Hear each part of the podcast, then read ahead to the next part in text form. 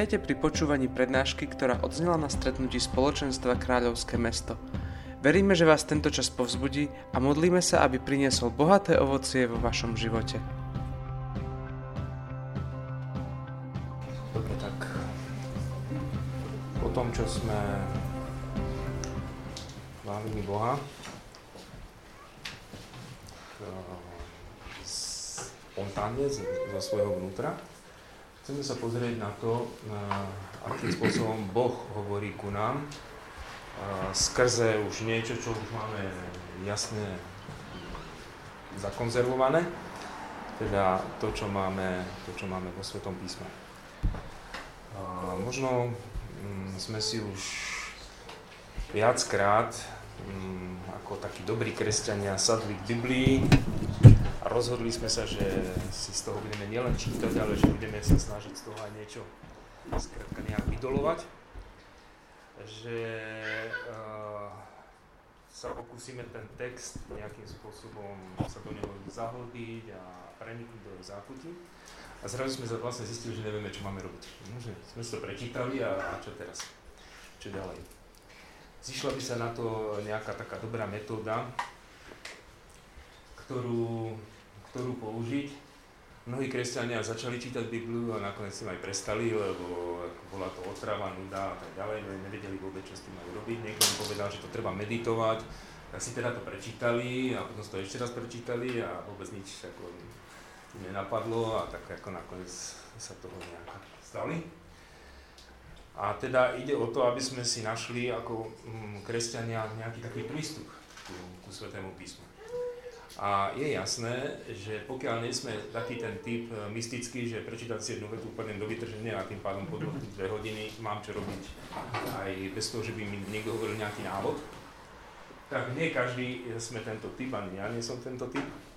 A e, keď chceme, aby Sveté písmo nám niečo dalo, tak potrebujeme k tomu aj nejakú, e, nejakú aktivitu alebo vedieť nejaký spôsob, ako to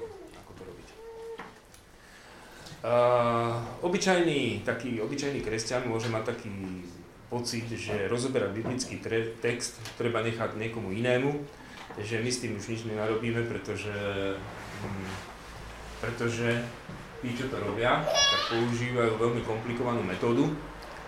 Uh, tá jedna z tých metód, ktorá sa nazýva historicko-kritická, robia ju odborníci, študovali na to pôvodné biblické jazyky, hebrejčinu, gréčinu, aramejčinu, eh, arabčinu a aj iné, eh, aby teda eh, zistili, čo nám ten autor chcel povedať a v jakom prostredí to bolo. Ešte k tomu treba doštudovať archeológiu, ešte k tomu treba doštudovať nejaký uh, kultúru tých národov a podobne. A my si zrazu povieme, no tak na toto nemám, skrátka mám iné množstvo vecí, aj odborných, ktoré študujem, ale toto zrovna nepatrí k ním. A tak tým pádom, e, čo ja môžem urobiť s Bibliou? Keď nepoužijeme túto metódu, táto metóda naozaj, e, z nej potom vznikajú aj príručky a komentáre k Biblii a tak ďalej, niektoré sú veľmi komplikované a niektoré dokonca ani moc nie sú pozbudivé, čo sa týka viery lebo, lebo tam sa ten človek nejak zamotá do toho, že z čoho je ten text zložený a z jakých prvkov a jakých historických súviek a neviem čo, a že či, či vôbec Izajáš napísal Izajáša, či to nenapísal niekto iný a, a že či túto časť Izajáša nenapísal, či to tam niekto nepodstrčil a tak ďalej. Skrátka, táto metóda niekedy dokonca je až kontraproduktívna, čo sa týka viery, pretože zrazu tí ľudia sa stratia v tých detailoch a v tom texte a v tých e, archeológiách, že vlastne nakoniec, čo nám vlastne chcel povedať Boh, tak z toho vlastne vôbec nezistíme. Existuje teda, čiže toto není ten spôsob, ktorý sa chceme zaoberať Bibliou. Existuje ešte ale jeden spôsob, kedy mm, držíme Bibliu, ale nie, e, nechceme sa na ňu pozerať z hľadiska nejakého historického a tak ďalej. Zoberieme si text taký, ako ho máme dnes v ruke, v Slovenčine, v našom preklade, nezávisle od toho, ako v minulosti sa tento text formoval, ako sa k nemu došlo, ako ho prekladali a tak ďalej. Skrátka, zrazu zistíme, že my keď si ten text prečítame, tak ten text nám produkuje nejaký zmysel. A tento zmysel nám vytvára v mysli určité obrazy a my budeme e, tieto obrazy nechať. E, chceme, aby na nás pôsobili a chceme ich, e, im porozumieť a čítať ich. Preto táto metóda sa nazýva semiotická, lebo semeion v greštine znamená znak, obraz nejaký, nejaký symbol. A e, vlastne aj táto metóda je vlastne e, semiotická práve preto, lebo my chceme zistiť, aký, aký zmysel, aké znaky nám produkuje vlastne text, ktorý sme prečítali. E, čo vlastne sme k tomu potrebovali? No, na túto metódu potrebujeme predovšetkým samozrejme Sveté písmo. Už je jedno, že či ho budeme mať aj v počítači, alebo či ho budeme mať aj v elektronickej forme, alebo či ho budeme mať na papieri.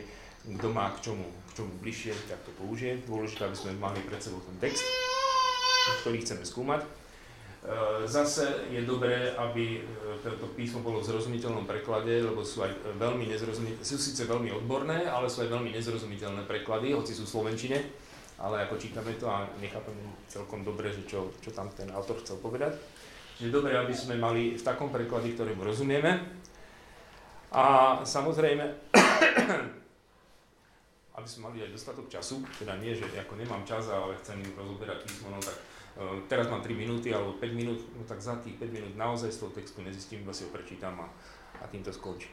Teda musí mať na to evidentne aj čas, uh, na meditáciu, otvorené srdce pre pôsobenie Božieho ducha. Teda musíme to robiť s nejakým takýmto prístupom.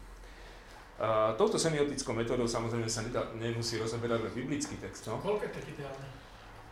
Ideálne, no tak poviem, že boli sme na takej víkendovke pred nejakými dvomi mesiacmi a dali sme si žalom e, rozoberať veľkému spoločenstvu, asi tak 30 e, ľudí tam bolo, rozdelili sme ich na 4 skupiny a sme si povedali, že ideálne by bolo, keby hodinu v skupinkách rozobrali žalm 23, Pán je môj pastier, je to 6 veršov, no, že hodinku v skupinkách, pol hodinku zdieľanie.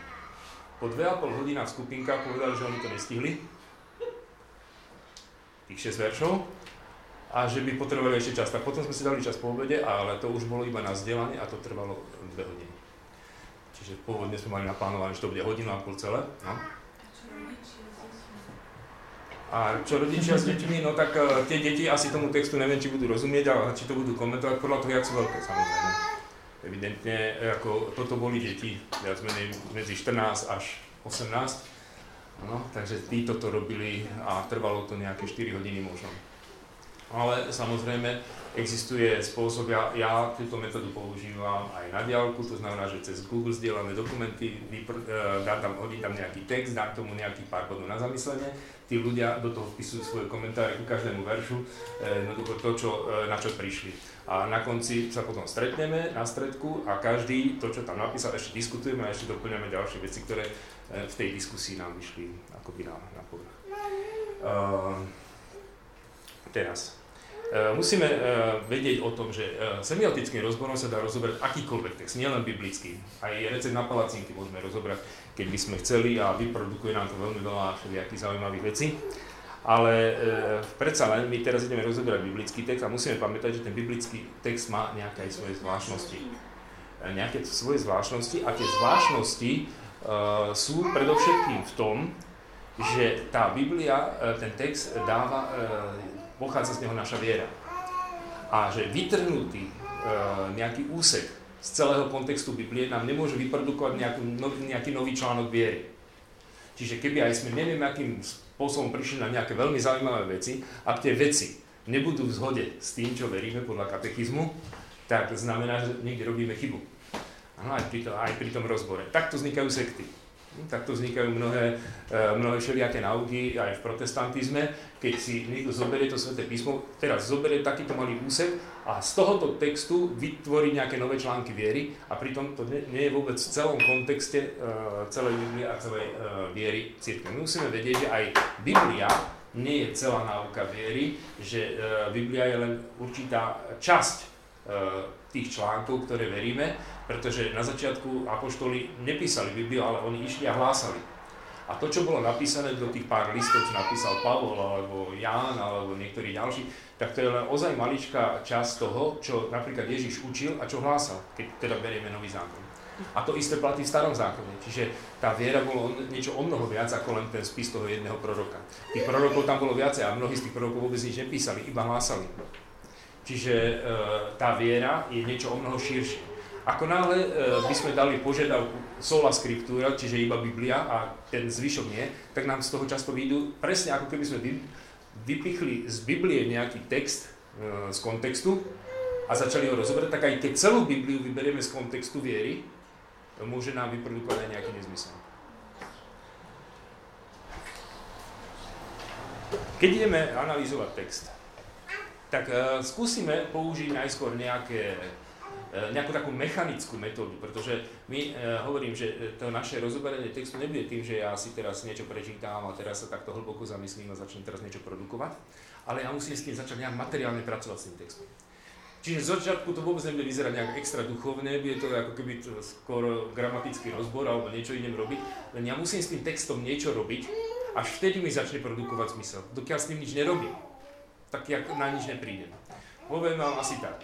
Uh, išli sme s malými deťmi, ja neviem, piatakmi, šiestakmi zo základnej školy na víkendovku a teraz, že bude biblická aktivita. Tak čo budeme robiť? Každý si zoberie Sveté písmo, nový zákon a vytvoríme skupinky a úlohou každej skupinky, máte na to dve hodiny, je vypísať, najskôr sme ich museli naučiť samozrejme, ako sa píšu súradnice, Matúš 8.7, 1. Korintán 3.16 a tak ďalej. Keď už to vedeli, ako sa to robí, tak otvoríte si Sveté písma v tej skupinke, rozdelíte si knihy podľa toho, ako chcete a nájdete tam čo najviac zvierat. Napíšete ovca, Matúš 6.15, napíšete ryba, toto, toto, ale zvieratá sa nesmú opakovať, ano, my stále iné a iné.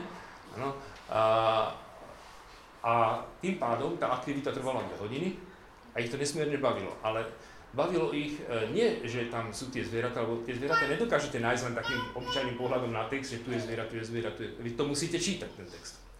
A mnohých z nich zaujali tie príbehy, ktoré tam čítali, nezávisle od toho, že hľadáme vlastne zvieratá. No. Čiže je dôležité s tým textom pracovať, lebo inak nikdy ja nezistím, že ma tam niečo zaujalo. E, týmto istým štýlom sme inokedy hľadali zase potraviny a nápoje, inokedy zase zemepisné údaje, mesta, vrchy, rieky, e, pohoria, štáty, ja neviem, to je jedno. Skrátka, my musíme, e, môžeme zadať e, rodičom, že vyhľadávajte tam výchovné metódy, no, ak budem čítať Bibliu a budem tam hľadať výchovné metódy, budem si ich značiť, aké sú tam. Čiže je jedno, čo, čo tam hľadám, len ja s tým textom musím nejak materiálne pracovať. Musím si tam niečo počketávať, musím si z toho niečo vypisovať. Musím to nejak usporiadavať, musím to nejak logicky mm, skrátka spracovať. Eh, keď idem analyzovať text, veľmi jednoduché, eh, prvá jednoduchá aktivita, ktorú si môžem s tým textom spraviť, keď čítam ten príbeh, že sú tam nejaké konjunkcie a nejaké disjunkcie. To znamená, že keď konjunkcia je vtedy, keď sa v texte niekto s niekým stretne, keď sa tam niečo spojí, keď si v niečom e, nastane zhoda, keď si porozumiem a tak ďalej, to je konjunkcia.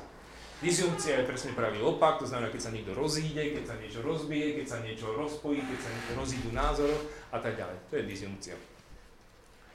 Ďalej. Tá štru, e, ten, e, každý príbeh má nejakú svoju štruktúru, to znamená, vyhľadáme, e, robíme z neho nejaké projekty. Zoberieme nejaký text a zistíme, že je tam nejaký projekt. Napríklad Boh naplánoval príchod svojho syna, naplánoval, že ten syn, čo tu bude robiť a tak ďalej. Zrazu zistíme, že v tom projekte niekto vytvoril aj antiprojekt, napríklad Herodes. A ten mal úplne iný plán, jeho plán bolo zlikvidovať to dieťa, keď sa narodí a tak ďalej.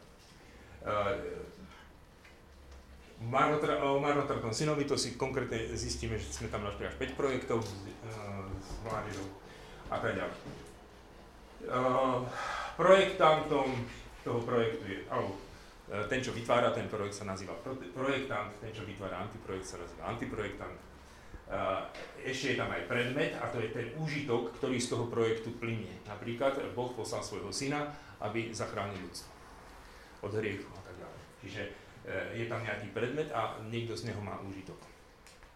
Kto z neho má úžitok, alebo aké sú typizované postavy v rozličných príbehoch. Môžeme si to e, potom ukázať aj na nejakých takých konkrétnych postavičkách z známych príbehov. E, začneme od rozprávok, kde budeme hneď rozoberať Bibliu. Čiže sú nejaké rozprávkové postavičky. Je projektant, to je nejaká postava král, ktorý sa rozhodol, alebo e, je tu nejaký zlý drak, ktorý e, nám teda celé kráľovstvo ohrozuje, e, žiada si teda princeznu, kráľ sa bojí o, o svoju dceru, tak hľadá nejakého švárneho junáka No, to je vymyslený nejaký projekt, kto oslobodí nás od draka, dostane princeznú zaženú polovičku kráľovstva k tomu. Príde nejaký podnikateľ, švárny uh, junák, ktorý sa rozhodne realizovať tento projekt. Potom sú tam nejakí spoločníci, niekto mu pomáha a to zrealizovať. Môžu to, tí spoločníci môžu byť ľudia, môžu to byť okolnosti, môžu to byť aj predmety, môžu to byť zvieratá, môžu to byť neviem čo všetko to môže byť, spoločníci. Sú tam nejakí oponenti, niekto, kto kladie prekážky pri tej realizácii toho, toho podujatia. Je tam nejaký adresát, teda niekto, kto má konkrétne užitok z tohoto projektu a to je to kráľovstvo v tomto prípade. Existujú rozličné modifikácie, toto uh, nebudeme sa preto nejak veľmi zdržovať, ale uh, je dobré si v tom príbehu nájsť určité uh, tieto modifikácie a to je musieť, že niekto niečo musí, že nie, napríklad král musí uh, dať každý deň tomu drakovi nejakú devu, ktoré, ktorú zožerie, až nakoniec príde na radu uh, princezna. Potom je niečo, čo chce, čiže chcel by, aby to bolo nejak inak. Uh, niečo, čo môže, niečo sa dá, niečo sa nedá. Čiže, treba to aj vedieť a potom je rozdiel medzi robiť a byť. Zistíme potom na tých príbehoch. E, môžu sa tieto činnosti aj modifikovať. To, to všetko môžeme v tom príbehu zistiť. To znamená, že nejaká činnosť, keď modifikuje bytie, tak vytvárame, niečo vytvárame, tvoríme. E, stvorí, Boh napríklad niečo stvorí, alebo človek niečo vytvorí, pretvorí. Alebo niekto zlý niečo zmení na, e, na zle. E, potom činnosť môže e, zmeniť aj činnosť niekoho druhého a tomu hovoríme manipulácia. To znamená, že nejakou svojou činnosťou zmením činnosť niekoho a tým pádom ho zmanipulujem. Manipuláciu možno uskutočniť presviečaním, donúcovaním, vyhrážaním, prístupom a tak ďalej. Vznikajú aj rozličné drámy. Mm, toto už nebudeme, vlastne nebudeme zaťažovať. Dráma opovrhnutia, keď musím, ale nechcem alebo dráma previnilej túžby, keď chcem, ale nesmiem, hm? alebo dráma bezmocnosti, chcem, ale nemôžem, Skratka. a potom je tam dráma neznalosti, môžem, ale neviem ako na to. Povedzme si tak na príklade. No, Bajka Líška Havran je projekt zadaný hneď prvej vete. Ano, na strome sedel Havran, držal v zubáku sír, projekt, ktorého autorom bola Líška, projektant, a pardon, uh, Havran, spočíva v zjedení síra, sír je predmet, ktorý má v zobáku konjunkcia. Líška je oponent, nielen oponent, ale aj antiprojektant, vymyslí iný projekt, no, ktorá, ktorého ona sa má teda autorom, spočíva v uvoľnení síra, aby ten e, teda Avram prehovoril, disjunkcia pomocou skrz manipuláciu, no, ktoré sme činnosť, modifikujúcu činnosť a následne v jeho zožratí konjunkcia so sírom. Povedzme si taký príbeh, uh, ktorý je všetkým známy, o červenej čiapočke Lukáškový príbeh. Tak ideme na to. Matka, projektant. Posiela červenú čiapočku babičke, aby zaniesla buchty, to je projekt. Červená čiapočka podnikateľ. Túži po konjunkcii s babičkou, čiže stretnúť sa s ňou a babička je predmet v tomto prípade.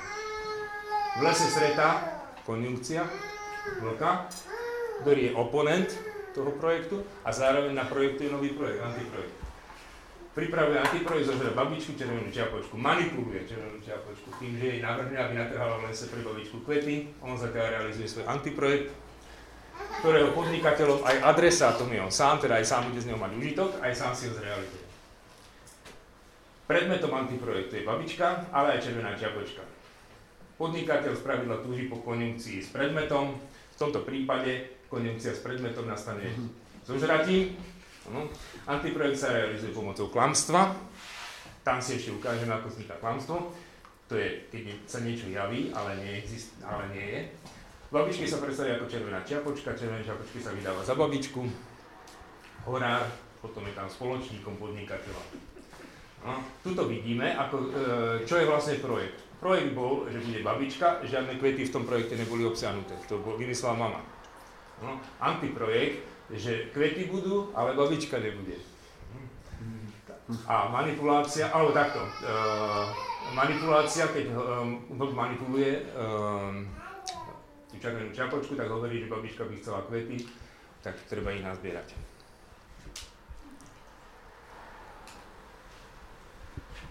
Vidíme, ako vzniká pravda, ako vzniká nepravda, ako vzniká tajnosť ako vzniká klamstvo. Pravda je vtedy, keď niečo je, aj sa to javí tak, aké to je. Vtedy je to pravda. Keď ale niečo sa nejaví, ani nie je, vtedy to je nepravda. Keď sa niečo javí ako niečo, ale, eh, pardon, keď niečo je, ale nejaví sa, tak vtedy je to tajnosť. A keď niečo nie je a pritom sa javí, je to klamstvo. Klamstvo v tomto prípade, vlk, sa javí ako babička. Ano? A čiže klame. E, búcha na dvere a hovorí, ja som, ja som tvoja vnúčka a tak ďalej, a tak babička otvorí. Potom zase červenej čiapočke sa uh, predstavuje ako babička, čiže uh, v skutočnosti zjav, ano, ale nie je bytie. Ďalej. Tajnosť je vtedy, keď prišiel horár, rozpáral vlkový brucho, z neho vyskočila babička, červená žabočka, nasypali mu tam kamene, brucho zašili, vlk sa šiel napiť do studne, do, teda vody do studne a potom tie kamene ho tam skrátka utopili. Ano. Tomuto teda hovoríme tajnosť, keď je niečo bytie, zašli mu tam kamene, ale nejaví sa netušiaci vlk spal. A ešte nepravda, ano, nie je zjav a nebytie, Čiže v tomto prípade babička červená čiapočka vyšli z brucha, čiže už tam neboli, nie bytie. No, a nezjav, to je keď e, vlk nič netušil. Povedzme si to na biblickom príbehu, ukážme si biblický príbeh o pokrytectve. Hovorí Ježíš v Lukášovi 12, 1 až 3. A my zistíme, že nie vždycky máme typizované postavy, pretože tam o žiadnych postavách, nie vždycky je to príbeh to, čo tam rozoberáme. Čiže my nemôžeme použiť tú prvú štruktúru, ale niekedy máme tu nejaký takýto text. Začal hovoriť najprv svojim učeníkom, chránte sa klasu farizejov, čiže pokrytectvo. Nič nie je skryté, čo by sa neodhalilo. Nič utajené, čo by sa neprezvedelo. Lebo čo ste povedali v okne, bude počuť na svetle a čo ste pošli v výzvách do ucha, bude sa rozhlasovať zo stredy. Takýto text, keď ho máme, no čo s ním máme robiť? Ja prvé, čo začnem robiť, keď mám v ruke e, papier a celusku, že si začnem niečo kresliť. Áno, to bolo typické v škole, keď ma nudila, e, nudilo to, čo učiteľka hovorí, tak som si kreslil do zošíta, mal som tam strašne veľa ilustrácií, znamená, že prednášky boli zaujímavé. K tomuto textu, no, nič nie je skryté, čo by sa neodhalilo. Nič nie je utajené, čo by sa neprezvedelo. Čo ste povedali, v otme bude počuť na svetle, tu je tma, tu je svetlo, čo ste povedali, výzva, pošepli výzva do ucha, bude sa rozhlasovať zo striech.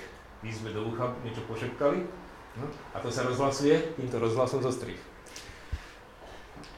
Čo, čo tým chcel vlastne, a ako náhle človek začne s tým textom pracovať, môžete si k tomu kresliť obrázky, môžete si kresliť grafy, môžete si z toho, vám to produkuje nejaký zmysel. Niečo s niečím porovnávate, niečo s niečím e, skrátka posudzujete, tak zrazu zistíte, že vám to začne produkovať nejaký zmysel.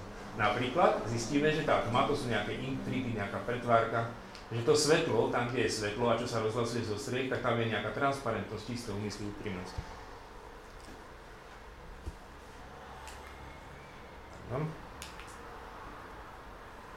Čiže je tu výzva na úprimnosť, transparentnosť, čistotu úmyslov, nepretvárku.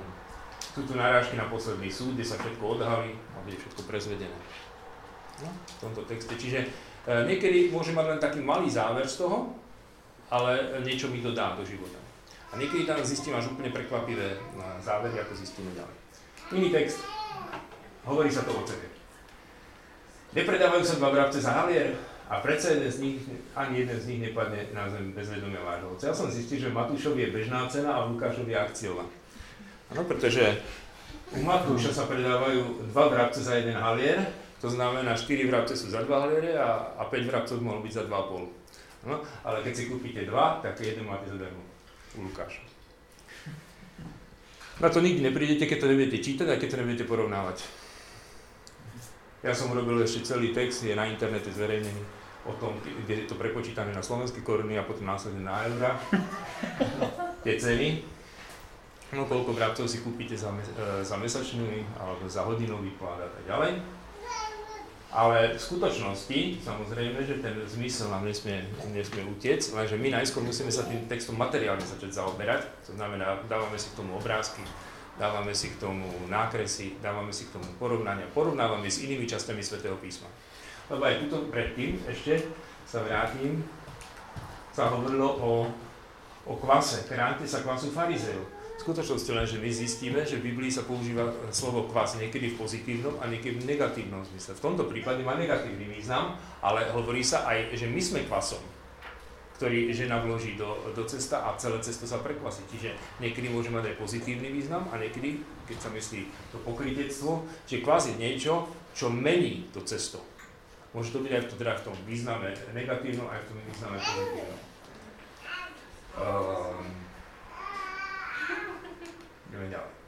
Ako postupovať, eh, keď máme nejaký taký text, ako máme treba z Magnifikát? No, akože, veľmi moja šafána a tak ďalej, tu není žiadny, uh, je tam síce aj nejaký podnikateľ, je tam aj nejaký projektant a tak ďalej, ale, ale uh, môžeme si z toho vytvoriť aj nejaké projekty. Takže pozrime na to, ešte 20 minút, áno. Uh, Pozrite, eh, ja som začal robiť tak, že začal som si vypísať z toho slovesa, z celého magnifikátu som ich vypísal takto pod seba. Veľký ja sa zhliadol, urobil je svete, ukázal, rozptýlil, zasvedil stranu, povýšil, nakrmil dobrotami, prepustil na prázdno, ujal sa a slúbil. No, potom som zistil, že kde je subjektom jednotlivých slovies, no, to je Mári, Márina duša, Márin duch, Boh, Pán Spasiteľ, ten, ktorý je mocný, jeho meno, uh, Boh, Pán Spasiteľ, čiže a potom je, aký je objekt tej činnosti.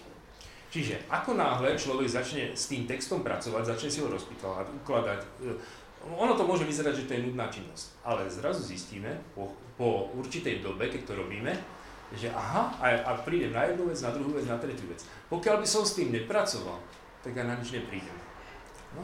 Výsledný text, možno ja tu budem strašne veľa, strašne veľa popísaného, čo všetko som premýšľal, ale na konci z toho vyberal na 4 zaujímavé veci a ostatné vyhodil. Ale tie, tie ostatné veci, ktoré som vyhodil, musel som absolvovať, lebo ináč na tie 4 zaujímavé veci by som nikdy nedošiel. A niekedy príde iba, iba na to, že tomu vôbec nerozumiem. Ale aj to je veľmi dobré, lebo ten, kto si to len prečíta, ani nevie, čomu nerozumie. Že my vlastne potom zistíme, že toto si musím niekde zistiť, lebo to, tejto veci nerozumiem. A na to som došiel tým, že som s tým pracoval. Lebo inak by som ja vlastne nevedel, že čomu vlastne nerozumiem. Tak, hľadám, v akom je vzťahu Boh k Márii a Mária k Bohu. Tak zistím, že Boh Márii zhliadol na ňu. Urobil jej veľké veci. A aký má Mária postoj k Bohu? sa a velebí. Ideme ďalej. Aké vlastnosti má v texte Boh a aké vlastnosti má Mária. Čiže my musíme uh, pomaličky si dávať otázky a na tie otázky si odpovedáme. Sveté, ramen, sveté meno, sila ramena, milosrdenstvo, spravodlivý, plný sluby, Mária, poníženosť, blahoslavenosť, omilostenosť, Boh je urobil, urobil veľké veci. E, zistíme, že tá, e, celé sa to dá rozdeliť na dve časti. Časť osobnú a časť politickú. Mária udáva osobné motívy svojej chvály a udáva spoločenské motívy svojej chvály. Spol, uh, svoje osobné veleby, moja duša pána, a zhľadom na poníženosť svojej služobnice, od tejto chvíle ma budú blahoslaviť všetky pokolenia, urobil mi veľké veci, ten, ktorý je mocný. Osobné politické. Jeho milosedenstvo z pokolenia na pokolenie s tými, čo sa ho boja, ukázal si u svojho ramena, mocnári, hlavný a tak ďalej. Nebudeme to celé tu rozoberať, ale je to tam. Sú tu pozitívne osoby v magnifikáte, to sú bohabojní, ponížení, hladní. Sú tu aj negatívne osoby, tí, čo v srdci pyšne zmýšľajú, mocnári a bohatí. V tej politickej časti. V prvej časti Mária chváli Boha za všetko, čo urobil v jej osobnom živote, v minulosti, prítomnosti aj v budúcnosti minulosti, zhľadom na poníženosť svojej služobnice. Už pri počatí ju uchránilo dedičného rieku. To si my, my musím, musíme nad tým premýšľať, čo pre ňu urobil v minulosti. No, je tu napísané, že zhľadom na jej poníženosť. Ale ako? Už vtedy si spomenul na to, keď sa počala. Uchránil od dedičného hriechu. Uh, ochránil od každého osobného hriechu. Poslal po nej aniela Gabriela z radostného zväzstva. To bola minulosť. V tej chvíli, keď to nachváli u Alžbete. U Alžbety je prítomnosťou, že veľké veci mi urobil ten, ktorý je mocný, pretože má zázračné tehotenstvo v tej chvíli. A budúcnosť, od tejto chvíle blahoslavením budú všetky pokolenia. Mária sa stane či, ženou číslo 1 v dejinách, bude jej patriť mimoriadná úsa vo všetkých budúcich pokoleniach. Aj to sa hovorí v tom magnifikáte. Veľké, uh, um, od tejto chvíle blahoslavením budú všetky pokolenia.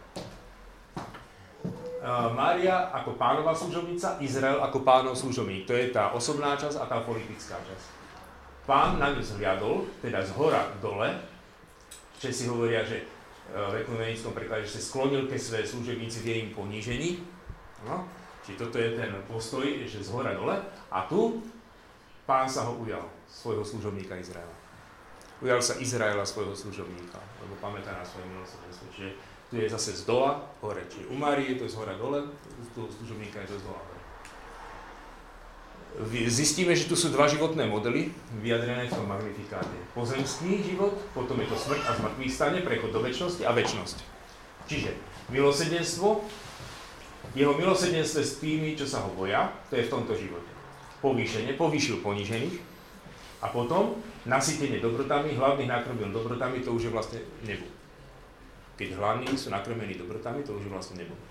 A pre tých zlých, pozemský život pícha zatvrdilo voči Božiemu milosedenstvu, rozpílil tých, čo v srdci píšne zmýšľajú, prechod do väčšnosti. Mocnárov zosadil z trónov, zosadenie, a väčšnosť, prázdnota. Bohatý prepustil na prázdno.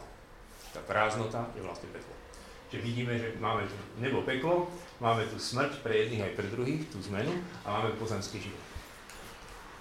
Pozrime sa na príbeh o marnotratnom synovi. Tento príbeh sme rozoberali na oáze e, nulke, kde sú takí puberťáci od 14 do, do 18 rokov a výsledky, ktoré vám poviem, na to došli oni. Čiže vytvorili sme 5 projektov z tohto príbehu. Jeden sa nazýva Výlet. Marnotratný syn si povedal, že chcem z domu a chcem si tri súžiť. No, to bol jeho projekt, ktorý si on vymyslel a išiel ho realizovať.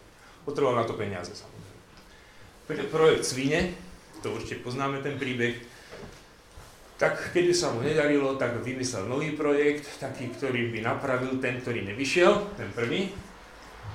Ale nakoniec ani ten, ani tam sa mu nedarilo pri tom projekte u tých sní, tak projekt Nádenník. Projekt Nádenník, eh, že pôjdem k svojmu otcovi a stanem sa jeho nádenníkom, stanem sa sluhom.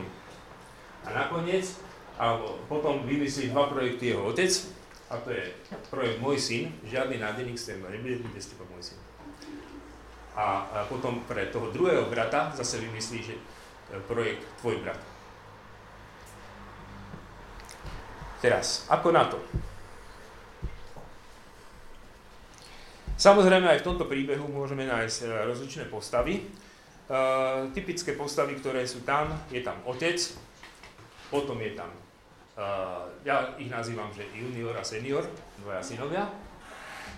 Uh, ďalej sú tam nejaké, keď došiel do toho, teda keď si došiel objednať erotické služby, tak tam boli nejaké prostitútky, ano, lebo ho spomína to ten jeho brat, tento tvoj syn, čo ti premárnil majetok s neviestkami, teraz sa ti vrátil.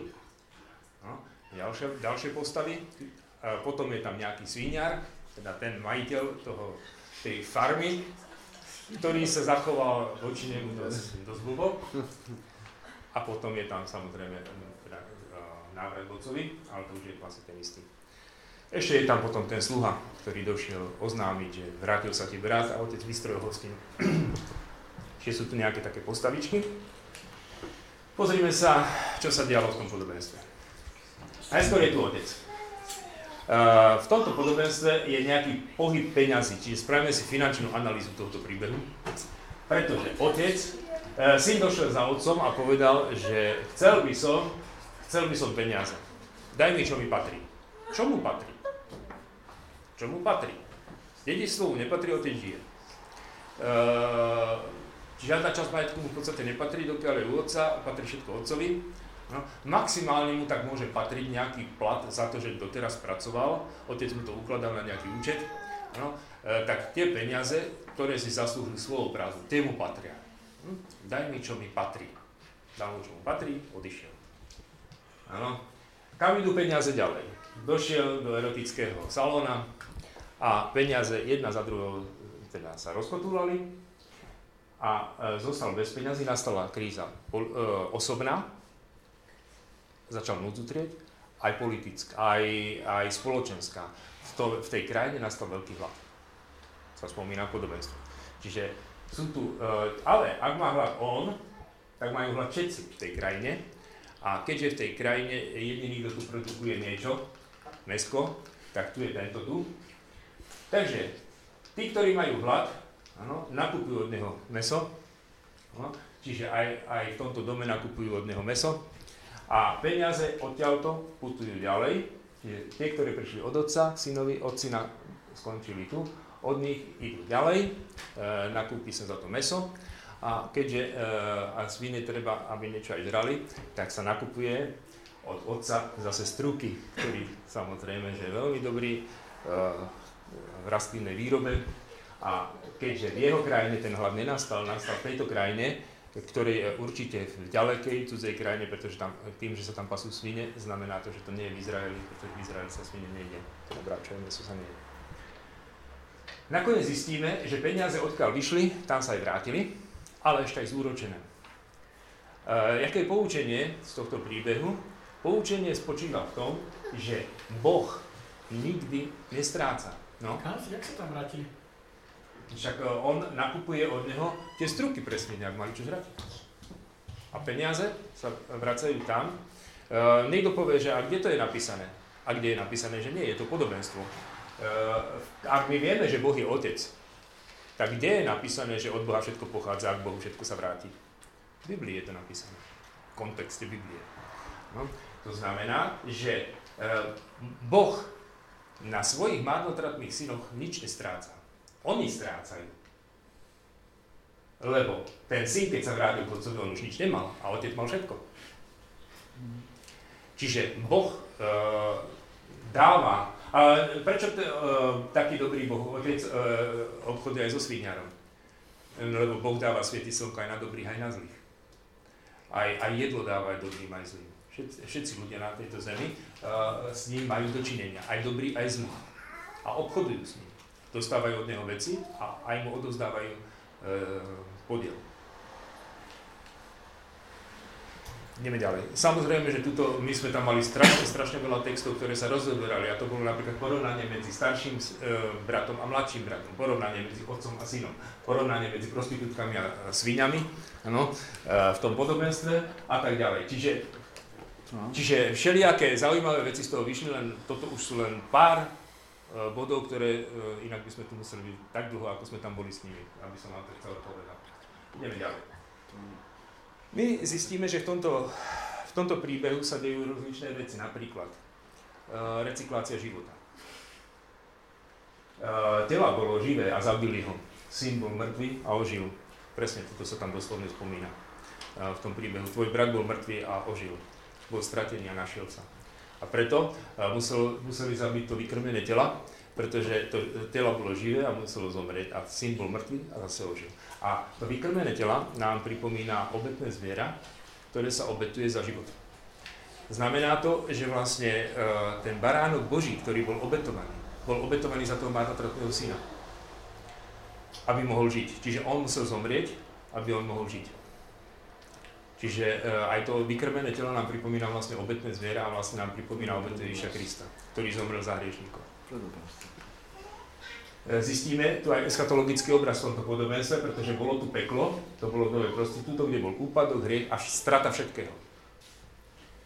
Oči, očistec v dome sviniara, kde bol pôst, pokánie a lútosť. A nebo v dome otca, kde je blaženosť, hostina a radosť. Čiže máme tu aj eschatologický obraz v tomto podobenstve, to znamená toho, čo príde po smrti. Môže tam byť jedno, druhé alebo tretie. Chcelo by to ešte veľmi veľa komentárov, ale tak metod mi to stále ukazuje nejaké časy. Tak ideme ďalej. E, zistili sme, že v tomto podobenstve sú aj e, vyjadrené dve sviatosti. A na to tiež prišli decka. Áno, len jedine vtedy, keď pracujú s tým textom. E, sviatosť pokánia, oče, zrešil som proti nebu, proti tebe. A sviatosť Eucharistie. Jedzme a veselo hodujme sme povedali, že, že to vykrmené telo vlastne symbolizuje Božieho baránka, ktorý sa obetuje za nás a jeho telo je vlastne táto hostina. Nové rucho, ktoré dostal syn, je rucho posvetujúce milosti. Čiže prečo dostal aj rucho? Dostal najesť, Eucharistia, posvetujúcu milosť e, a prsteň je insigniou vyzvihnuté do kráľovského alebo šlachtického, skrátka do vyššieho stavu.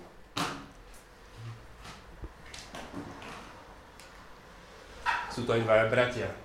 Vyjadrujú dve starozákonné pozície. Na jednej strane ten senior, ten starší, to sú Židia, a potom ten mladší, to sú pohania, ktorí sa vlastne, pohania, ktorí opustili otca, ale znovu sa k nemu vrátili, ako kresťania. Ako kresťania sa vrátili k nemu a majú účasť na tej hostine baránkovej, zatiaľ čo ten starší brat odmieta túto účasť na Eucharistii na tej hostine odmieta a hovorí, že to, že to predsa nie, ja som tu starší. A ja som nič nedostal také. Čiže dúfam, že som to stihol na čas. A dalo by sa stram, samozrejme strašne veľa o tom rozprávať, len ja som to, ešte máme 5 minút. Takže e, super, dokonca som to stihol predstihom. E, sú mnohé iné veci, ktoré sme robili ako aktivity napríklad porovnávanie určitých príbehov, je veľmi dobré, keď my si môžeme niečo s niečím porovnávať. Porovnávali sme e, pri týchto workshopoch rozličných, e, teraz pripravený workshop e, duchovné cvičenia v Nitre pre terciárov z C Božej, Bo, božskej lásky, Skrátka, budú mať také duchovné cvičenia a na 3 dní máme také poobedňajšie workshopy, kde budeme, každý deň si zadáme niečo, najskôr si povieme teóriu, potom si zadáme a potom budeme produkovať nejaké, nejaký zmysel. Uh, takže napríklad, keď sme porovnávali, um, toto často robievam aj ja, keď kážem, lebo mám tam prvé čítania a evanelium, tak porovnávam. Čo mi hovorí prvé čítanie, čo mi hovorí evanelium, čo sa zhodujú a v čom sa rozchádzajú. Uh, napríklad uh, dokážem, teraz sme tento týždeň mali čítanie o Noémovi a o potope sveta. Tak zrazu zistím, že množstvo vody, kde je množstvo vody v Novom zákone? No, pri Jordáne, kde Ján krstí a prichádza Ježiš. Množstvo, e, celý zástup hriešnikov. No bol aj tu, Noé, e, bol jediný spravodlivý, obrovský zástup hriešnikov, jediný spravodlivý uprostred toho davu. Chystá sa voda. Uh, veľký zástup hriešnikov čaká uh, v rade u Jana Krstiteľa uprostred, jeden spravodlivý. Čaká ich voda. Táto voda zlikviduje všetok hriech. Táto voda zlikviduje všetok hriech. Ale táto zlikviduje všetkých hriešnikov. Táto zlikviduje len toho spravodlivého. Teda, uh, pri potope sveta Boh to vyriešil tak, že jeden spravodlivý Noé plus rodina sa zachráni, hriešnici budú zničení. U Ježíša, Ježiš jediný zahynie a všetci hriešnici budú zachránení. Čiže uh, porovnám. Keď niečo porovnávam, tak prichádzam na zmysel veci. Tam sa objavila holubica, eh, Noé ju vypustil a tu nad, nad Ježišom sa ukázala holubica a to bol Duch Svetý, ktorý na neho v tejto podobe zostupil. Uh, my dokážeme zistiť, porovnať Ježišovu narodenie a Ježišovu smrť. To bola ďalšia aktivita, ktorú sme robili Eh, na duchovnej akcii. No, že aký je rozdiel a čo majú spoločne Ježišovo narodenie Ježišova smrť. Ježiš sa narodil v jaskyni. Po smrti bol vložený do jaskyne. E, to bol vlastne vytesaný hrob e, v jaskyni. Zabalený do plienky, zabalený do turínskeho plátna. Došli anieli, oznámili, že, že Ježiš žije. Oznámili pastierom, že Ježiš žije došli dvaja anieli a oznámili pastierom Petrovi a Jánovi, že Ježiš žije. Budúcim pastierom. Uh, my zrazu zistíme, že mnohé veci, ktoré, uh, keď ich začneme porovnávať, tak nám dávajú zmysel. Ježiš sa narodil, rozsvietila sa hviezda uprostred noci. Ježiš zomrel, uprostred dňa zhasla hviezda. Naša najbližšia, slnko. Prišlo svetlo sveta, rozsvietila sa hviezda. Odišlo svetlo sveta, slnko zhaslo. Na 3 hodiny. Od obeda až do 3. bola tma po celej zemi. Jedine vtedy, keď človek začne porovnávať udalosti, tak vtedy zrazu zistí na mnohé veci, na ktoré príde. Pokiaľ s tým textom nebude nič robiť, tak vlastne na nič nepríde. A my už sme dokázali teraz spraviť takýto hrubý komentár Biblii len z toho, čo sme robili na všelijakých workshopoch. A také zaujímavé veci, ktoré sa tam človek dozvie.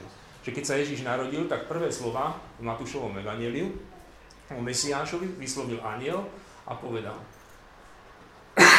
Jozefovi vo sne, že pána počne a porodí syna, dajú mu meno Emanuel. Toto je proroctvo.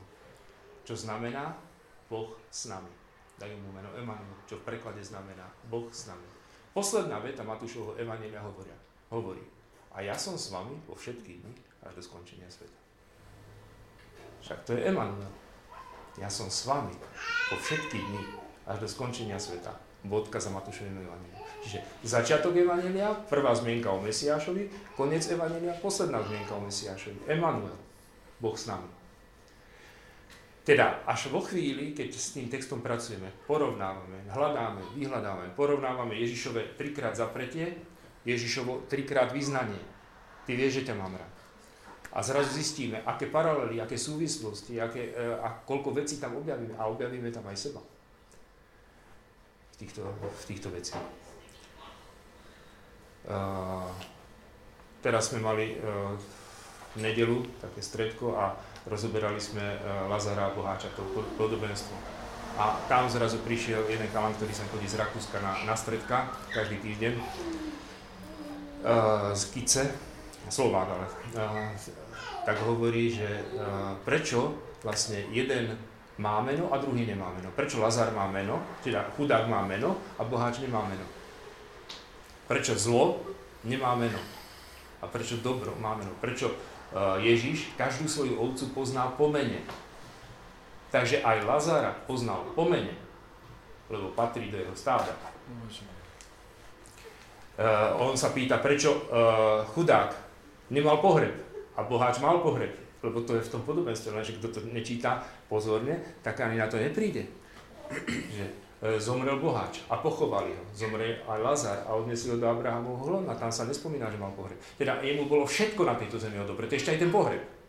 Lebo pri pohrebe sa hovoria oslavné reči na toho človeka, ktorý zomrel práve. Aj o boháčovi sa tam hovorili oslavné reči. A na čomu to bolo dobré? A ten chudák možno, že bol v nejakom hromadnom hrobe, kto kde bol. No? Lebo chudákom sa nedostáva ani len tej pocty, aby niekto povedal aj bezdomovci, ako sú pochovaní, pošli do krematória a spravte s nimi niečo. No, čiže a ešte by sa dalo o tom rozprávať, čas nám vypršal. No. Ten prípad, že vlastne pri dreve to začalo, vlastne v raji, v tom strome, no. a vlastne na dreve to je skončilo pri Ježišovom. A aj to sme si tu už porovnávali, drevo e, e, stromu, pozna, e, stromu života a stromu vlastne Ježišovho kríža.